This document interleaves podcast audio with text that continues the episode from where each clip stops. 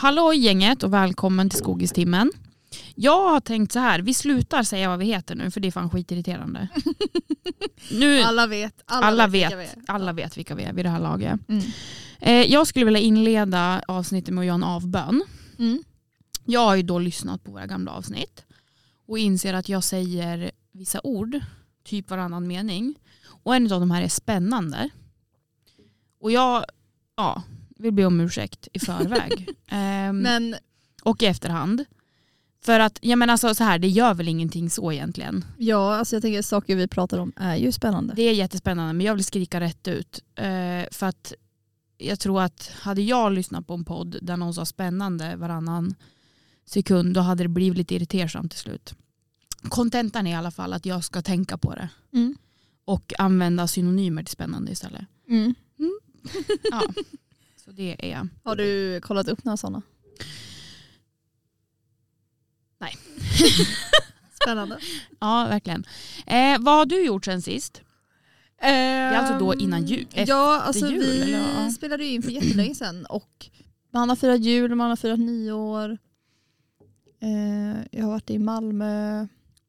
Sen är man tillbaka i Umeå. Man pluggar, man åker skidor, fikar.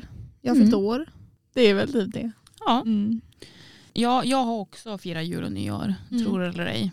Det var ju inte, alltså det är ju februari nu, det går så jävla fort. Men eh, man har väl, det är väl det man har gjort, man har åkt skidor. Eller ja, du var ju i Malmö så där var det ingen snö. Men där jag var var det snö. Så jag åkte lite skidor och jag tyckte det var väldigt kul att det var minusgrader på jul. Mm. Och nyår, det är inte att ta för givet nu för tiden. Mm. Nej, jag var ju i Småland på jul och då var det ju inte kallt. Nej, nej. Men eh, vi har ju haft det bra. Absolut. Det kan man ju säga. Mm. Och vi håller ju just nu på och läser eh, internationell skogspolicy i Mm. skolan. Så vi håller på och läser om EU och FN och sånt där. Och det är också mycket att sätta sig in i, Mm. men eh, intressant. Ja, jag tycker att det är superkul. Mm. Har du eh, kollat på någon serie? Ja, Eller läst någon bok eller något som du vill berätta om? Alltså jag började kolla på, eller jag kollade på The Last of Us Mm. igen. Men det kan vi prata mer om sen. Ja. Och sen började jag kolla på en annan serie som heter Station Eleven som faktiskt är väldigt bra. Eh, som också är en så eh, pandemiserie, typ Mm. postapokalyptisk. Mm. Eh, men inte lika mycket action utan mer drama. Kanske jag har inte kommit så långt än. Eh, men den är jättebra Mm. på HBO. Mm. Kul. På tal om den här Last of Us. Mm. Jag, jag har tänkt att jag ska kolla på den men om jag fattar rätt så handlar det om zombiesvampar som har tagit över. Och jag har gjort lite research nu för jag tycker sånt där är jävligt spännande. Och det finns ju, alltså den här zombiesvampen finns ju då. Mm. Eh, sen vet jag inte om det, det lär ju inte vara samma i serien som finns på riktigt. Men, Men jag tror att den ändå är baserad på en verklig svamp Ja. i serien. Eh, de har typ så en forskare som svampexpert typ. Mm. Så de nämner lite så latinska kul. namn. Typ. Ja. Ja, men den här då, den heter ju på, på latin eh, Ophiocordyceps unilateralis. Om jag uttalar det rätt då. Och den infekterar ju myror då i tropiska miljöer. Så typ Amazonas. Eh, och påverkar myrornas hjärnor och ändrar beteendet på dem. Eh, så det de gör när de blir infekterade med den här spor, svampsporen det är att de klättrar upp och klamrar sig fast på typ bladnerver. Och så dör de. Och så ur nacken på de här stackars myrorna så växer svampen ut för att bilda en fruktkropp då och sprida sina sporer. Mm. Och det, lät, det låter ju fruktansvärt obehagligt, vilket det är också. Mm. Men det finns också en bra nyhet i det här. Det är att zombiesvampen som är en parasit har i sin tur en som parasiterar på den. Och då har jag lärt mig att när det är en parasit som parasiterar på andra parasiter Mm. då kallas det för hyperparasit. Mhm. Så zombiesvampen har alltså en hyperparasit som typ kastrerar, stod det. Kastrerar zombiesvampen så att den inte kan få avkommor då. Ja. Ehm, så att det finns en som ges, det finns en annan svamp som ger sig på den här zombiesvampen. Så det är ju bra. Mm. Och det här, jag läste, det, läste bland annat en forskningsrapport då, skriven av David Hugh med flera som heter Disease Dynamics in a Specialized Parasite of Ant Societies. Om man tycker sånt där är spännande. Mm. Men ja, Last of Us-serien. Mm. Ja men jag får, alltså jag får riktigt domedagsångest av Mm. sånt där. För man, det här att man pratar ju om, i serien pratar man ju om det här också att eh, det har blivit varmare på grund av klimatförändringar och därför liksom har de här eh, Mm, muterats typ. Ja, Och det där kommer ju säkert hända i verkligheten. Inte att vi blir zombies men svampar och typ skadegörare och sånt. Ja, grödor eller mat. ja men och- verkligen. Mm. Speciellt också på, eller på ställen som blir både varmare och fuktigare. Mm. Norden till exempel kommer ju bli det. Mm. Om man, eller, om man ska tro på de här framtidsscenarierna som har tagit fram. Mm. Jag var på, en, eh, jag var på ett eh, seminarium i Vålådalen för kan det vara två, tre år sedan. Där de pratade om eh, framtidsscenarior och vad man skulle behöva rusta för. Och då var det bland annat att för, eh, försäkringsbolagen skulle behöva ta in en, en försäkring som täckte vattenskador och också kackerlackor. Mm. För det trodde man skulle bli mycket om det blev varmare och fuktigare. Det, mm, det blir kul att se vad framtiden har att erbjuda. Mm. Men eh, ja, Ja, vi får se. mm, vi får se. Jag tror det kommer lösa sig. Annars kanske man bara ska omfamna undergången. Ja, vi har ju varit inne på det förut. Ja. Omfamna kackerlackorna. ja. Jag lite Barkborrarna och... barkborrarna. Vad, vad mer kan vi få in? Råttor tror jag. Så här stora råttor. Det tror jag är på tapeten ja, snart och också. stora fästingar också ju. Ja, stora Mm. fästingar. Och så den där ryska fästingen Mm. som är jävligt obehaglig. Den är nog bara en bisa ja. eh, ja.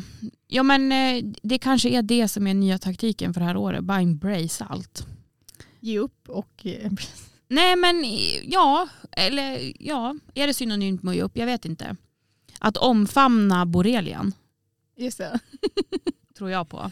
It's the way of life. Ja, men eh, faktiskt. Ja, eller flytta längre norrut. Jag vet inte. Mm, jag har läst lite om det här med, alltså det är ju så många stora städer, huvudstäder i olika länder som dels så att städer är så himla tunga så de sjunker lite varje år. Men också att eh, vattennivån stiger ju så att det är många Mm. städer som inte liksom kommer kunna finnas där de finns nu. Nej. Och jag tror, visst är det Jakarta, det ligger väl i Indonesien. Mm. Eh, de, de har ju redan problem med massa översvämningar och sånt där. Mm. Så de ska ju bygga en helt ny huvudstad Mm. på Borneo. På För Borneo. typ så här, ja hur många är det som bor där? Men det var något så här 16 miljoner typ eller något. Ja, jag vet inte. Det är Undrar hur mycket skog som måste tas ner där. eh, ganska mycket säkert. Ja men alltså det är ju jättemycket resurser. Bara, nu ska vi bygga en stor stad Ja. för, som också då ska vara hållbar och kunna klara av alla naturkatastrofer och sånt där. Perfekt. Borneo är typ en av de få ställena kvar med, Ja. med riktigt, riktigt gammal skog. ja. Men deras huvudstad håller ju också på att hamna under vattnet typ. Så det är så här, vad, Ja, Vad ska Nej, man ja göra? vad ska Ja. man göra? Så är det ju. Jag kollade också Venedig. Visst är det Venedig som ligger vid vattnet? mm. Det kommer ju också vara bye bye om ett tag. Mm. Men det är bra att folk börjar agera i alla fall. Så är det ju. Ja, jag tänker att de... Men det är ju också lite sent. Alltså det är ju svår, svårt att bara så bygga upp en helt ny stad. Liksom. Det kommer ju bli kaos. Tänker jag. Ja, ja klimatflyktingar lär ju bli en grej Mm. ganska snart. Det kanske redan är det. Mm. Säkert. Alltså jag tänker folk som flyr Ja, ja absolut. skogsbränder och absolut. översvämningar och sånt. Kan man räkna det som klimatflykting? Ja, det, ja, men det kan man väl göra. Alltså, flykt, alltså folk som flyr på grund av klimatet. Är väl. Mm. Eh, men storskaligt lär vi väl inte. Det lär väl vara en, en sväng dit. Men det Mm. kommer väl, Ja, tänker jag. positiv start. Mm, jo, men nu så ska vi ska ju spela in med en gäst idag. Vi ska prata med Emily Mm. Fredriksson från Skogforsk. Så det är next up. Mm. Trevlig lyssning. Ja, trevlig lyssning.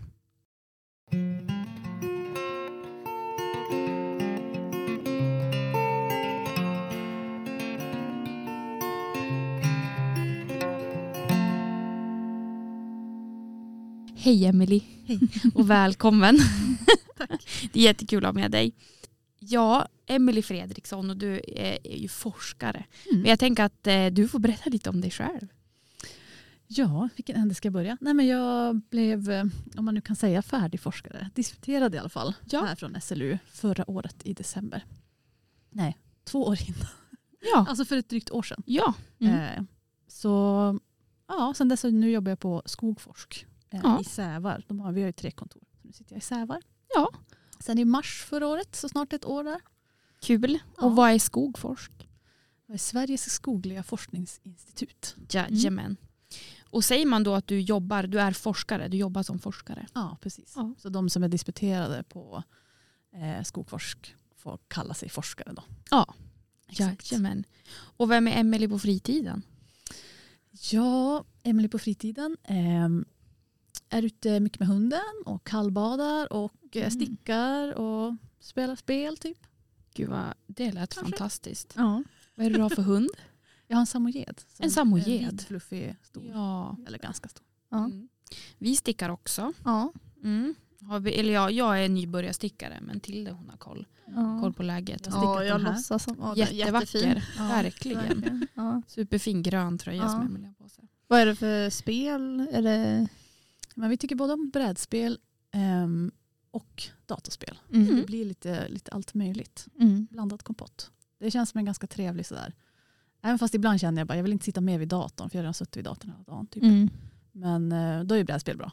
Ja. Men ibland är det kul också med lite mer så här fantasy storybaserade Ja. spel. Ja. Jättekul. Skönt att bara tänka på något annat ett tag. Exakt. Mm. Ja. Du är ju också poddare. Ja. Har vi blivit varse om. Eller ja, vi visste ju redan att du, du hade ju in, när du var på SLU så hade du ju då Wild Research Bites. Precis. Mm. Mm. Men sen så har du också en annan podd. Ja. Om du, vill, du får gärna berätta om den om du vill det för jag tyckte det lät så spännande. ja, men absolut. Nej, men den här podden på SLU hade jag med en, en annan doktorand då när jag doktorerade. Där vi intervjuade forskare och sådär. Så det var ju superroligt. Men sen så har jag också en podd på fritiden, helt orelaterad till skog, som Mm. heter Har du mens eller? Ja. Eh, där vi pratar om ja, mens och kvinnohälsa och hormoner och eh, verkligen något helt annat Mm. än, än det som jag jobbar med. Då. Men Mm. det är jätte, jättekul tycker jag. Mm. Ja, det, är, det är garanterat något jag ska lyssna på. Mm. Det är något som man inte, tänker jag, inte vet så mycket om. Men som man nog skulle ha väldigt stor nytta av att kunna.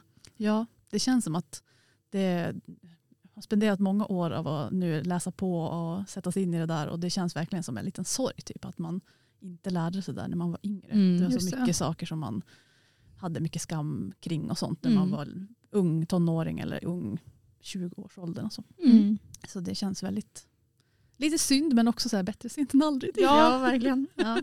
Men kul att ni gör det nu. Mm. Men skog då, vi ska väl återgå till det. eh, gick du på SLU innan du doktorerade eller har du läst, pluggat på universitet någon annanstans innan du kom till SLU? Eh, Jag pluggade här på Umeå universitet. Mm. Eh, Jag vet inte om det heter biogeoprogrammet fortfarande men då Jo, men jag det tror det i det. alla fall. Ja. Okej. Alltså biologi och geologi då. Mm. Eh, Så jag, eh, då får man välja efter ett, ett år var det då om man vill läsa geologiinriktning eller biologiinriktning. Och det var väl, jag var väl lite biased redan när jag började. Mm. Att, ja, men levande saker. Men, men de där geologiintrot vi hade när jag började, det, det var ändå mer spännande än jag trodde. Så det var inte så lätt att välja som jag trodde. Eh, nej, men så då läste jag den kandidatexamen Mm. där då. Och sen så typ, sökte jag jobb och var så här, ja, men jag kan väl, jag vill inte plugga något mer typ. Men jag fick inga jobb. Nej. Så då bara, ja men jag kan väl fortsätta plugga då. Så jag läste lite strökurser. Jag läste inget liksom, specifikt masterprogram utan jag bara, ja men eh, genetik är kul, evolution är kul eller sådär. Eh, så då bara matade jag ihop det till en master sen. Mm. Eh, I biologi då också, Mm. så på Umeå universitet. Ja. Ja. Vad kul. Så jag är väl ja, biolog, ekolog eller Ja. vad man vill kalla det. Ja. Och sen så blev det ju att doktorera. Jajamän. Ja. Vi har ju bara pluggat ett eh, och ett halvt år ungefär. Mm. Eh, Så vi är väl lite nyfikna på alltså, vad innebär det att doktorera och typ disputera. Och, eh, ja. Ja. ja, men vi har väl ett långt avsnitt. ja, det är bara, vi kör Ja. på. Nej men Alltså jag tyckte ändå att nu så här i efterhand, så här, det är sjukt att det blev så många år på universitetet. Man bara, ah, först var det tre och sen plus två och sen så bara ah, plus fyra drygt till. Och så bara oj, har jag varit här i nio år typ. Um, men jag tycker ändå att så man, på något sätt så fick man som en smak för hur det skulle vara att doktorera ju längre man kom i sin kandidat och master. Så här, att, ja, men exjobben speciellt kanske ändå som är en liten indikation typ på hur det är. För det blir som egentligen mer eller mindre samma fast bara större och större. Mm. Och mer och mer eget ansvar och så vidare. Så de tyckte ändå att de byggde på varandra ganska bra. Dock så när jag tog min master och speciellt exjobbet så, vill, så var jag så här, jag ska aldrig doktorera. All, nej, om, om, om doktorera är som att göra ett masterexjobb fast gånger åtta eller något. Ja. Mm. Så bara har jag, vill, för jag tyckte inte om mitt masterexjobb jättemycket. Jag är Nej. inte jättestolt över det. Alltså. Mm. Tyckte du att det var oint alltså, vart det så här att det här är så ointressant eller vad vad du inte gillade med det? Nej, men jag tror att jag tyckte både att det var lite för svårt och jobbigt. Och, alltså, det, det kändes lite för stort och svårt hela grejen. Mm. Jag hade också tyvärr en handledare som inte var här i Sverige utan som var i Spanien. Som ju kanske inte Mm. handledde mig så mycket. Så du vet, det spelar ju jättestor roll vad man har Ja. för handledare. Verkligen. Eh, så det, det blev lite så här platt fall typ. Så då jobbade jag, var det typ nästan två år mellan. Lite så här som naturvärdeskonsult, gjorde lite inventeringar, var i Uppsala, konsultföretag och höll på. Och sen så, alltså jag kände som hela tiden med, så bara, om du vet, grä- gräset var inte mycket grönare på andra sidan. Nej, just det. Så universitetet var ganska nice. ändå. Ja. Så Men då är det skönt om man testat. Liksom. Ja, Ja. Ja men så det var jättevärdefullt ändå tyckte jag. Och få se lite mer av Sverige också för jag är från eh, Piteå, Norrbotten och så har man pluggat allt i Västerbotten. Mm. Man är ju lite så här fast i den här. Ja, jag kan Mm. relatera. Mm. Så då, jag trodde inte att jag skulle doktorera. Ehm, men eh, men det, var, det var jättekul och jätteutmanande på samma gång måste jag säga. Mm. Mm. Verkligen. Men man söker ju en doktorandtjänst lite som ett jobb. Ja, exakt. Eh, är det svårt att få? Alltså är det, för det funderar jag på nu när man pluggar. Så här, hur mycket påverkar mina betyg? Typ, och sånt där behöver jag. Alltså jag vet inte om betygen typ spelar någon roll. Det känns som att det spelar mest roll vad man har för, alltså typ vilken, vilka kurser du läser och sånt. Mm. Och så här, har du rätt inriktning kanske så. Just det. Men sen så, ja, jag har inte suttit med i så många liksom, intervjuer för att bestämma eller för att anlita doktorander. Men, men av vad jag har förstått så är det mycket också så här att man, man vill hitta någon som, har, som är ganska bred, som är duktig på många olika saker och som är väldigt intresserad och som Mm. har ett driv och eh, kanske en personlighet som man klickar med. För den handledare som ska anställa dig ska jobba med dig i fyra år. Så Mm. man vill ju liksom ha en person som man tycker känns härlig också. Typ. Mm. Så jag tror att det spelar mer roll än om du fick ett VG eller ett G på en kurs. Typ. Mm. Ja, Mycket mer. just det. Vad, vad gör man, vad händer liksom efter att man har doktorerat? För då, är- alltså man hör ju så att man kan göra typ en postdoc. Ja. Och vad innebär det? Gör alla det? Ja, det är en bra fråga. Ja. Men det beror lite på om man känner att man vill fortsätta sin akademiska karriär. Då, eller vad man ska kalla det. Mm. Eh, och då är det väl postdoc som man gör ofta som Mm. nästa steg. Och det är ju en tvåårig ja, jag vet inte, anställning. Mm. Och då är det liksom, vi säger typ att doktorerandet är tänkt att man ska gå från en student till en färdig forskare. Det är ju som en forskningsutbildning då. Så man kan, om man inte vill göra en postdoc, kan man börja jobba som forskare efter man har doktorerat? Alltså kanske, jag vet inte om det är så här att man inte får det, men på universiteten, om man vill Mm. fortsätta jobba på universiteten så generellt så är det som nästa steg. Mm. Ehm, och då finns det ibland utlysta tjänster också som ehm, att någon forskare har sökt pengar och bara, ja men postdoc skulle passa perfekt för att göra det här jobbet. Eller så kan man söka egna postdoc-pengar. Man bara, jag har en jättebra forskningsidé. Typ. Okej. Kan Ja. jag, jag vill göra det här, typ Formas eller VR eller någon, kan jag få pengar för det? Mm.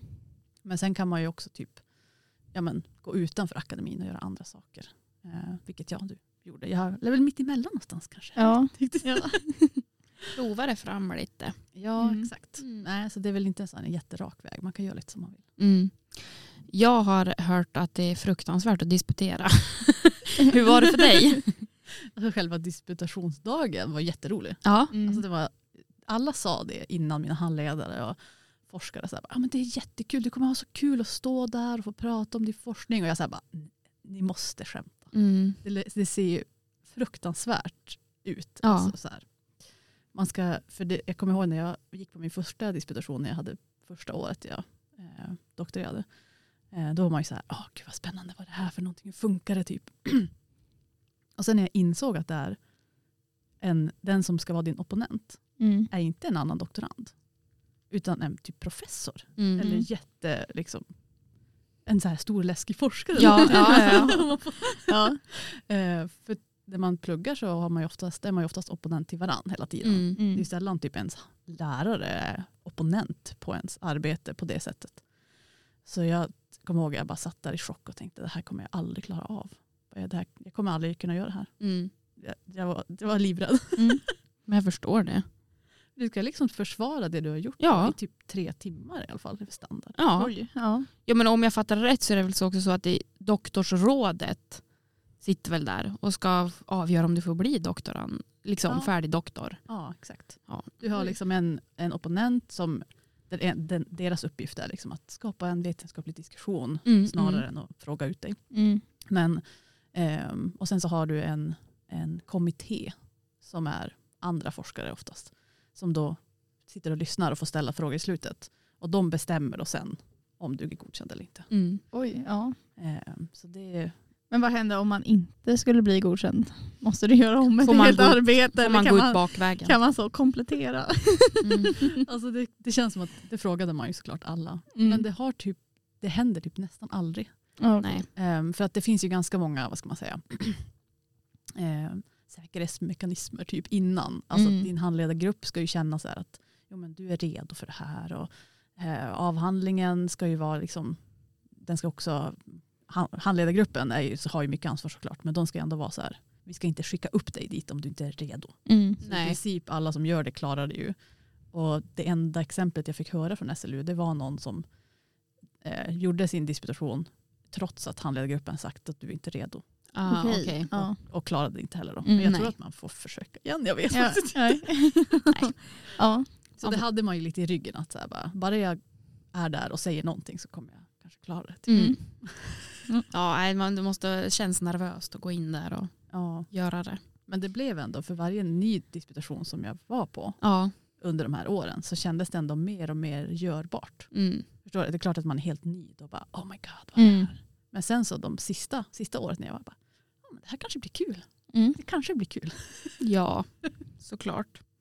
Men på tal om att doktorera då, eller göra sin... i- Du har ju gjort en doktorsavhandling kallas det eller? Ja. ja. Mm. Vill du berätta om den? Vad Ja. du har tittat på? Det kan jag väl göra. Ja.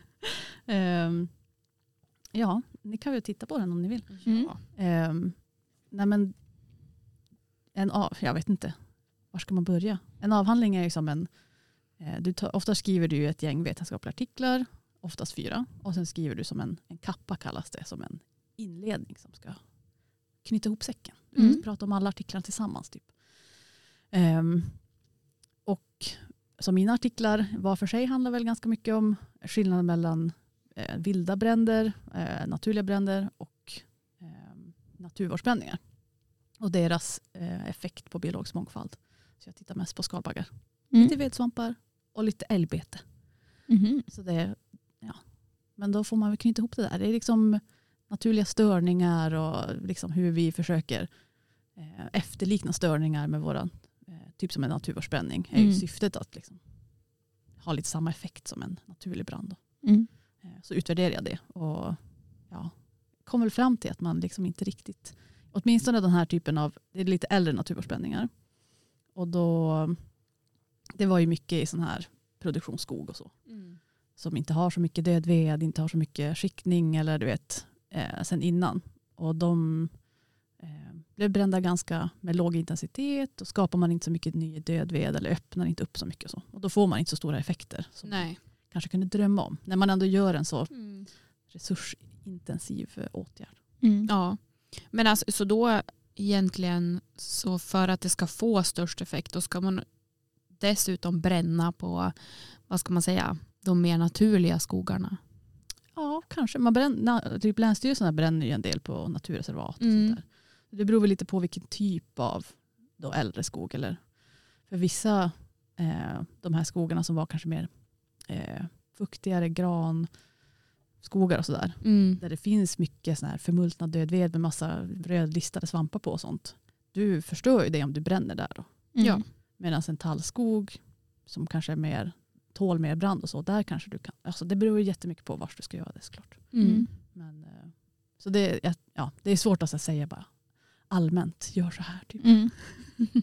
Som med mycket annan forskning. Ja. Så hamnar Ja, det svårt att säga. Mm. ja men verkligen ju mer vi lär oss desto mindre vet man. Ja, man verkligen. Ja. Ja, gråzonen blir bara större och större. Mm. Mm. Verkligen. Mm. Men och älgbete då? Mm. Vad, vad kom du fram till där? Eh, min så här, lite, lite unika inriktning på den där artikeln som vi precis ska publicera nu. Ja, Mm. faktiskt. Den är riktigt så här, nu är den så här nära till. kul. Mm, jättekul. Nej, men vi tänkte lite så här, om man ändå gör naturvårdsspänningar som kostar massa pengar, om man kan liksom få några extra, men också skapa lite älgfoder.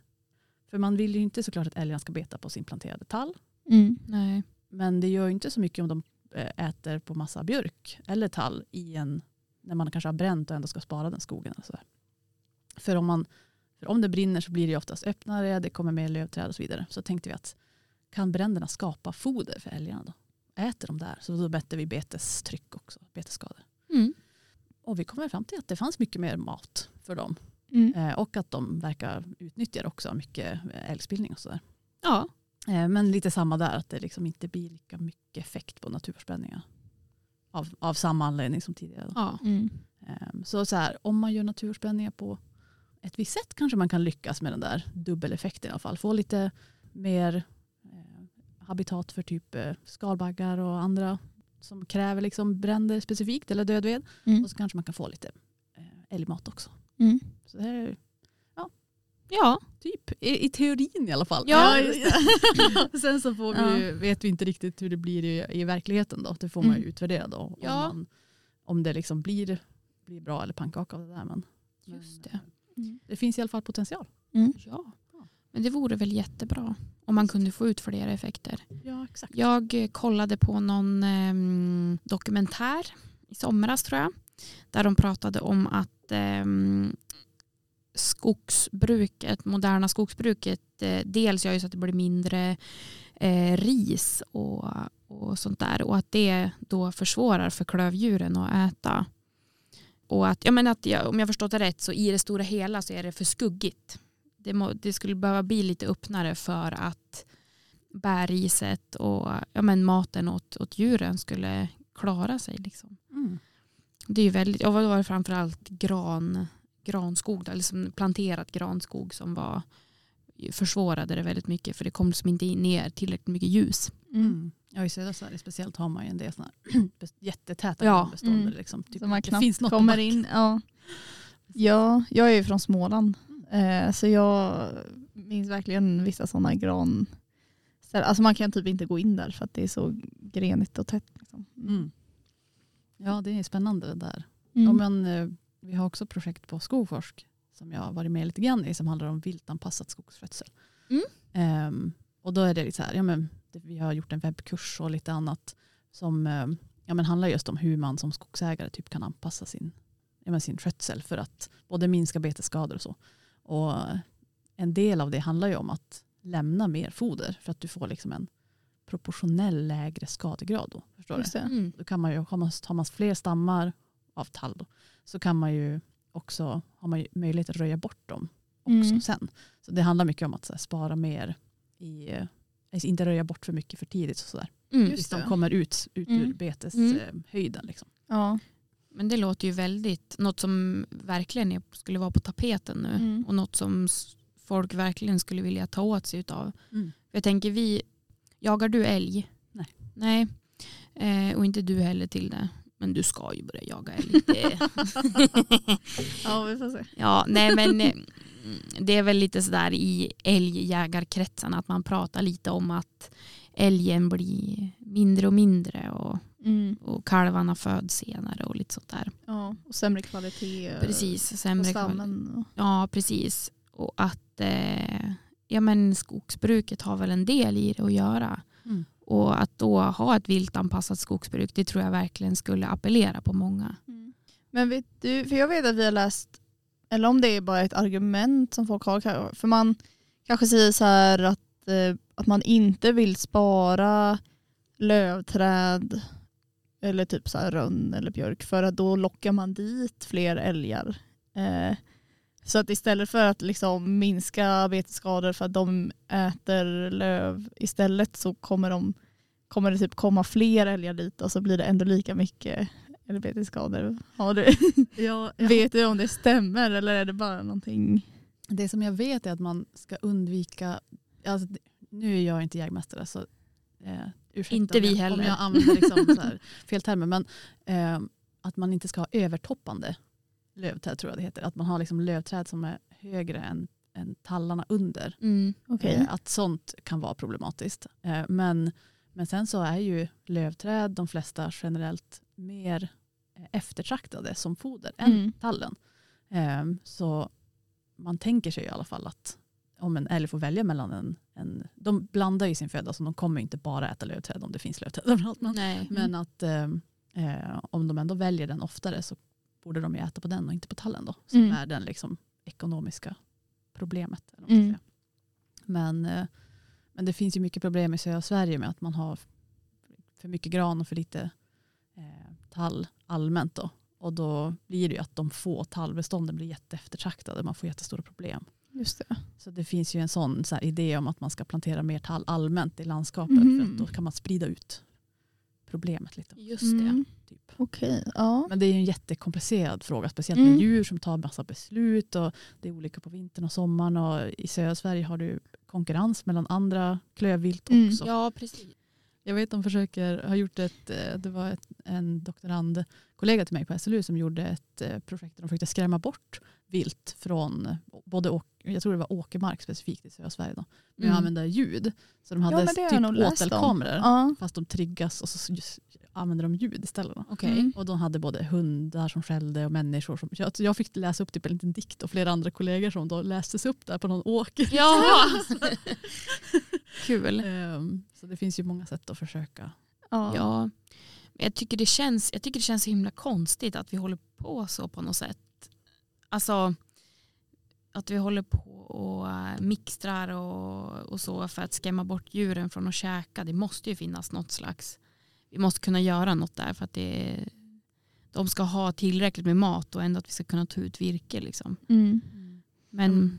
Det är Ja. som två samhällsintressen som på många sätt är lite emot varandra. Det här med att man, Mm. vill ha jägaren, eh, man vill ha en hög eh, älgtäthet då för, Mm. för jakten men man vill ha en låg betesskadenivå. Liksom. Ja. Det är ju ganska, det är lite svårt. Men ehm, det är ju bra att, det i alla fall, att det, det i alla fall finns projekt som kollar på det här. Så Mm. man kanske kan komma fram till något i alla fall. Ja, för jag har uppfattat det också som att alltså sett över hela landet så kanske det inte är så här supermycket betesskador men att man kan bli väldigt, alltså det kan bli väldigt hårt drabbat på specifika ställen. Typ. Så att om man är en skogsägare så kan man liksom personligen bli väldigt mm, absolut. ja, påverkad. Absolut. Men i norra Ja. Sverige är ju ändå älgbetesskador den, den största liksom, skadegöraren på, Mm, okej. på plantor, Ja. Eh, om man jämför med typ svamp och svampskador Mm. och andra saker. Så, eh, vi jobbar lite i ett projekt som heter Multiskadad skog med Skogsstyrelsen Mm. på Skogforsk. Och där eh, pratar vi mycket svampskador men också älgskador. För det är ju de, den som är störst ändå här i norra Sverige. Typ. Mm. Eh, Så ja, det, det görs ju väldigt mycket för att försöka. Liksom.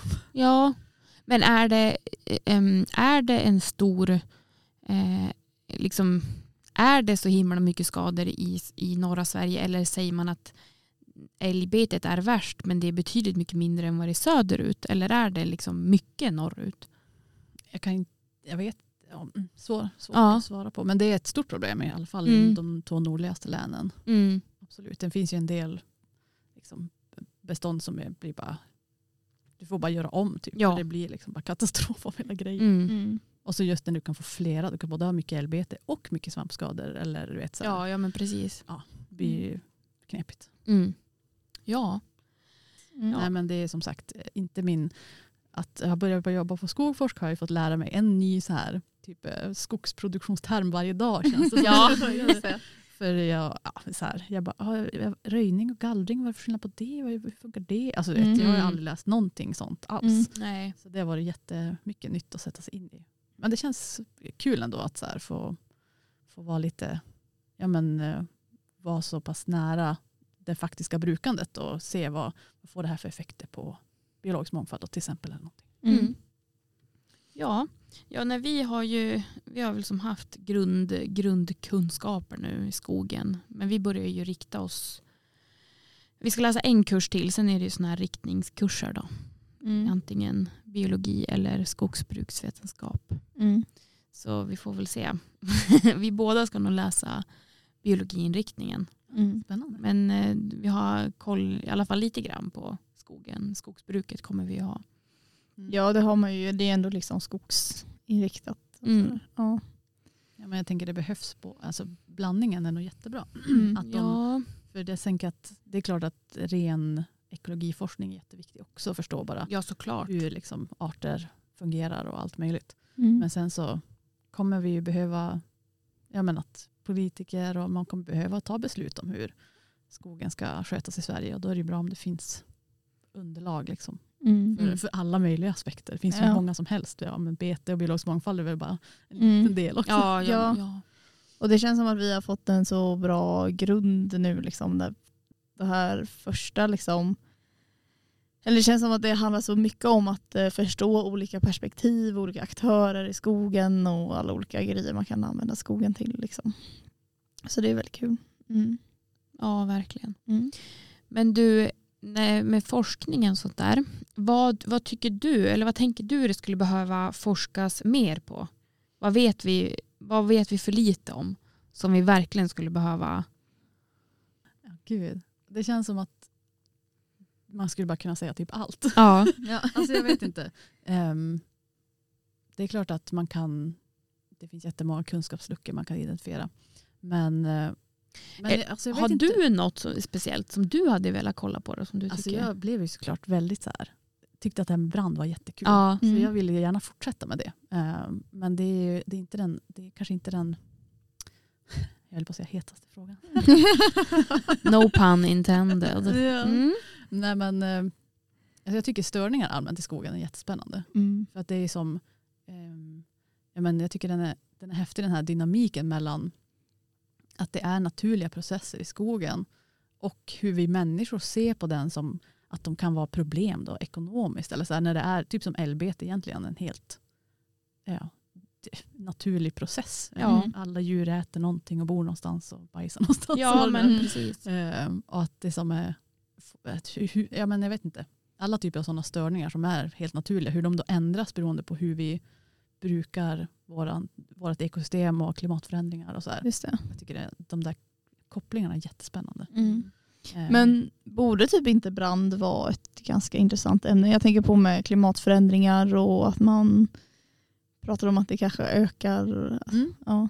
jag tror ju dock att det finns en risk att så här, typ slutsatsen i min, på min forskning är i princip vi behöver mer brand, vi behöver mer Ja, intensiv okej. brand. Ja. Vi borde naturvårdsbränna mer och på annorlunda sätt. Mm. den kanske kommer bli helt alltså så här, obetydlig snart. För vi kanske kommer få, som du säger, klimatförändringar, torrare, Mm. mer bränder. Mm. Och då kommer inte ens naturvårds... Kanske om 20 år är naturvårdsbränning ett begrepp som vi har glömt. Mm, det är det. inte relevant Vi behöver inte- Vi behöver inte bränna mer för det brinner för mycket. ja. Ja, ja men precis. Ja. Så kan det ju bli. Ja. Eh, Då kanske det handlar mer om hur vi, hur vi om vi kan använda de här naturliga bränderna på ett så effektivt sätt som möjligt. Just det. Ja. Jag vet inte. Jag var, I somras så var vi vid den här uh, Hälleskogsbrännan. Heter den väl? Vars Eh, ligger den? Ja, i mittersta Sverige. Jag vet inte. Lite så, alltså, vi, Alltså var det nära? Skinnskatteberg. Eh, Skinnskatteberg, ja. är det mitt, mitten av Sverige? Ja men det ligger liksom ja, men från Stockholm inåt mot eh, Ja okej. Mm. eh, Västerås eller vad det ligger. Jag vet inte exakt. Men eh, det var ju en jätte, jättestor brand. Eh, och då gjorde de ju typ nästan direkt om det var 50 eller 60 procent av hela det området till ett naturreservat. Och sen resten, jag minns inte om det var Sveaskog eller och något mer som hade liksom, produktionsskog där. Eh, så då, jag tror att de då testade lite olika sätt att, alltså hur man skulle återplantera och hur det påverkade skogen sen. Eh, och det verkade jätteintressant Mm. och spännande. Och då hade man ju också följt, i naturreservatet följde man ju liksom mer ekologiskt hur, vilka arter som kom dit och Mm. sådär. Mm. Ja, men det var mycket forskningsprojekt också tror jag som startades i och Mm. med det där också. Men det, för det, nu, jag vet att jag sagt det här i ett tidigare avsnitt men vi- Holmenskog har ju bränt uppe ovanför Robertsfors. Och där har de ju fått in raggbock igen då. Och den är ju som helt borta från norra Sverige. Det är ju verkligen, verkar vara något som verkligen behövs om vi ska få in de här riktigt, eh, vad ska man säga, störningsberoende arterna. Mm. Och att det då måste göras ändå någorlunda kontinuerligt. Nu har jag glömt vad den artikeln heter men det finns en jättespännande artikel där man i princip argumenterar för att, att bränn, bränningarna i sig själv är såklart viktiga för de arterna som är helt beroende av det.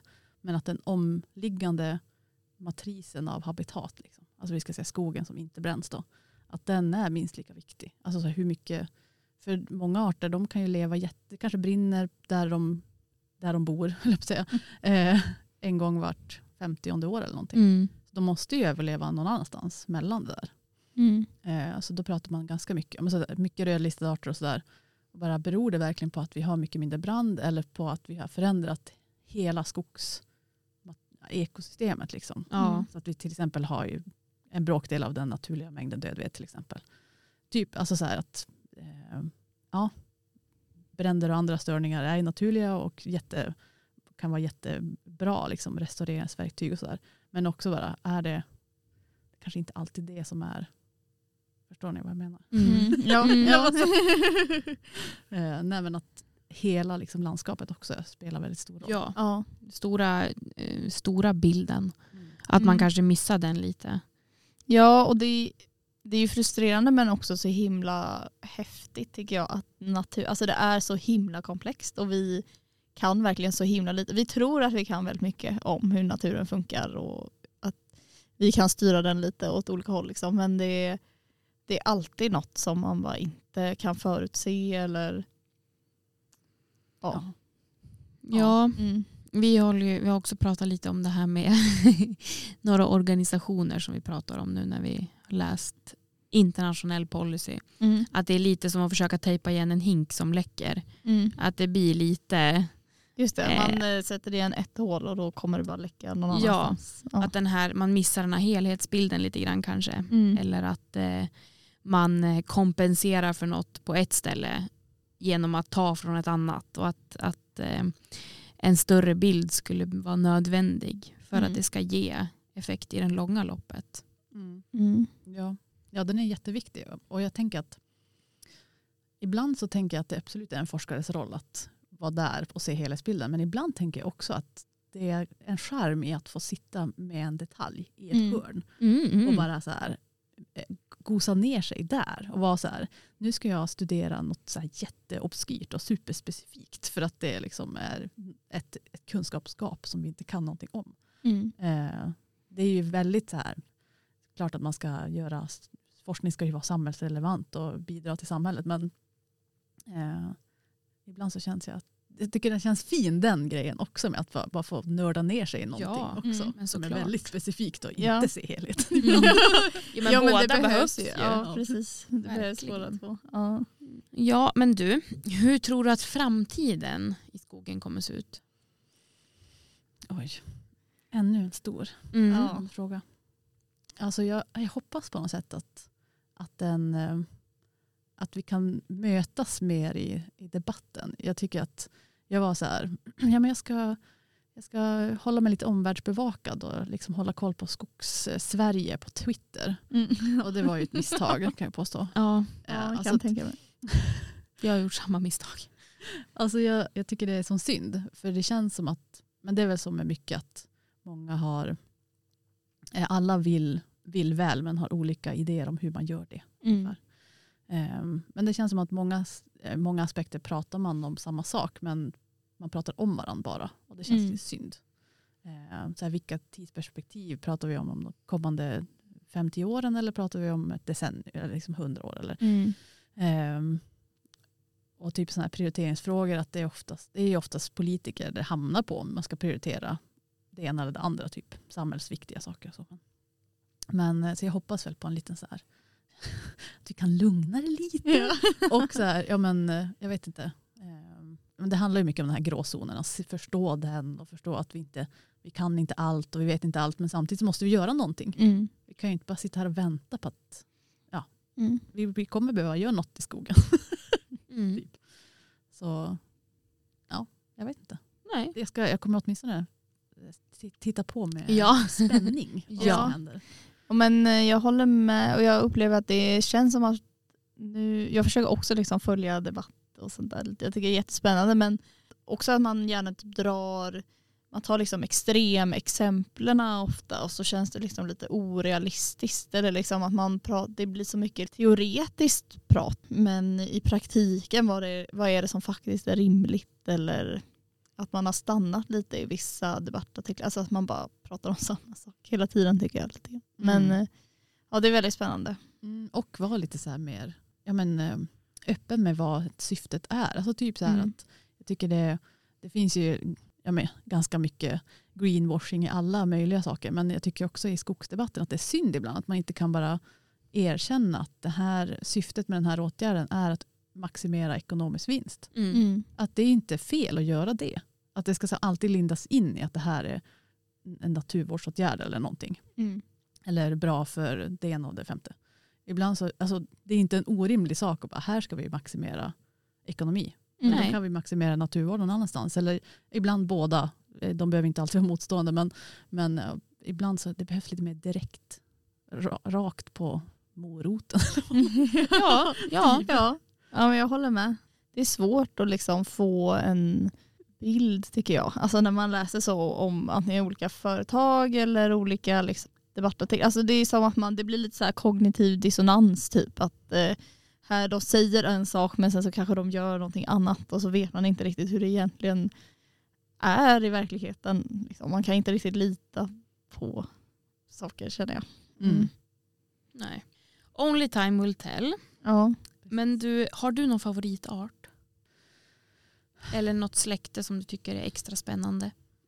Alltså, det känns ju som att jag är liksom, det är obligatoriskt för mig att säga någon slags skalbaggsart nu. Men Det är egentligen så, så, så är min, min favoritart en fågel. Mm. Mm. Som jag faktiskt har tatuerad på mina revben. Berätta Oj, mer. En sidensvans är det.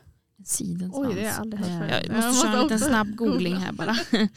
Nej men det är en, eh, alltså jag, när jag såg den första gången, jag är verkligen ingen fågelmänniska. Ja, men jag känner igen. Ehm, Jäklar vilken knubbis. Jag vet, den är jättesöt. Och så Jättesöt. har den den där gulliga lilla eh, grejen på huvudet. Ja, lite tofsen där. Tofs, precis. Jättevacker. Ehm, nej men verkligen helt så här orelaterat till typ allt jag har forskat om eller någonting. Men, eh, men jag tycker att den, är, den ser ut som en art som är för exotisk för Sverige när man tittar på den. Mm.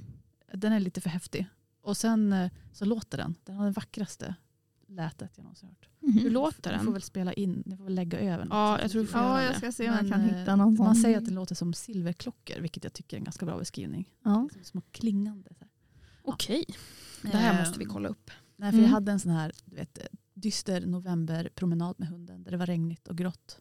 Man hade glömt hur solen ser ut. Mm. Och sen så, de, och så var det en hel flock med sådana där. Och de låter ju som en dröm då. Mm. Och jag kommer ihåg att det, så när det, oftast är det på vintern, såna här riktiga trista, då, då brukar de flyga runt om där och så låter de så himla fint. Mm. Ja. Så de, de, är, nej, de är bara jättemysiga. Mm. Ja. Vad Ja. roligt. Mm.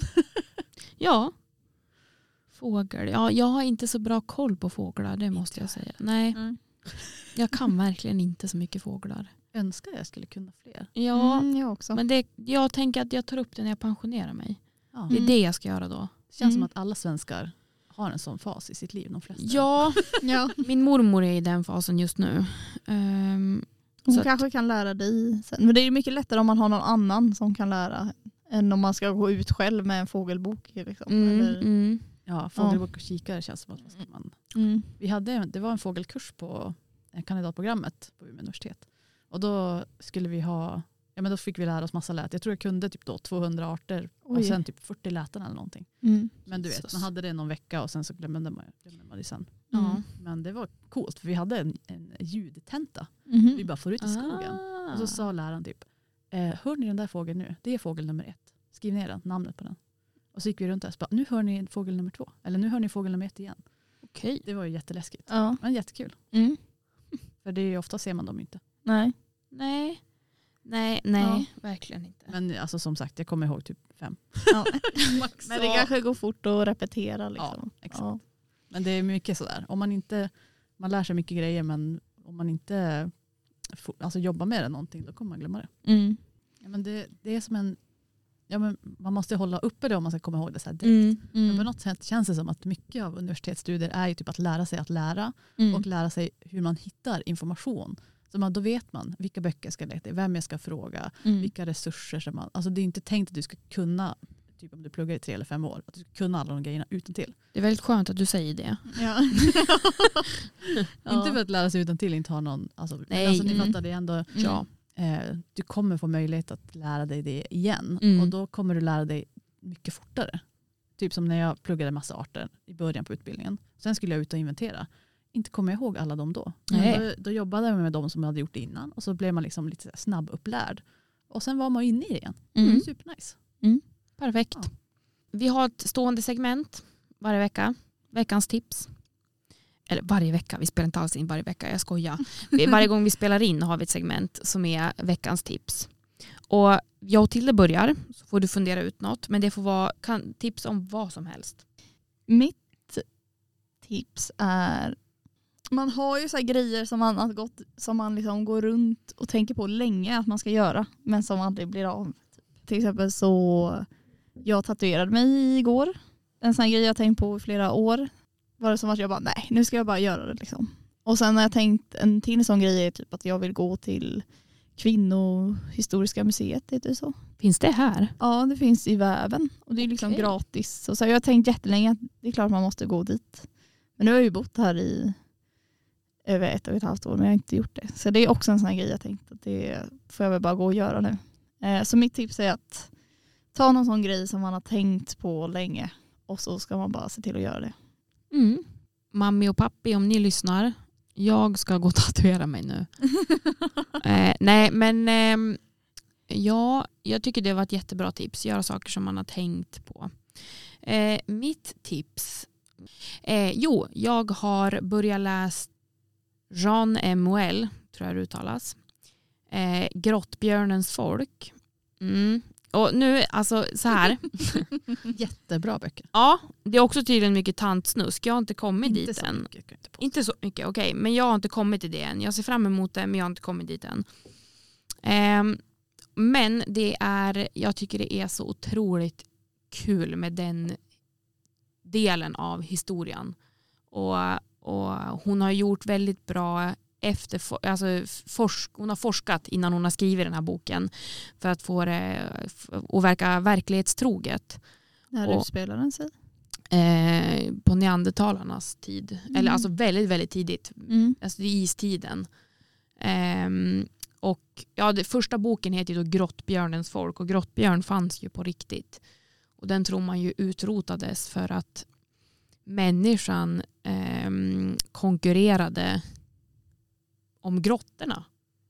Bland annat. Mm. Eh, ja, det var en liten sidospår. Men den boken, den serien i alla fall. Jag har ju bara läst, börjat läsa en bok. Men om man tycker sån historia är kul så kan jag verkligen rekommendera den boken. Väldigt spännande. Och så är det en liten en litet plus att det blir lite sant snusk också. Några sidor. Ja, det låter jättebra. Emily.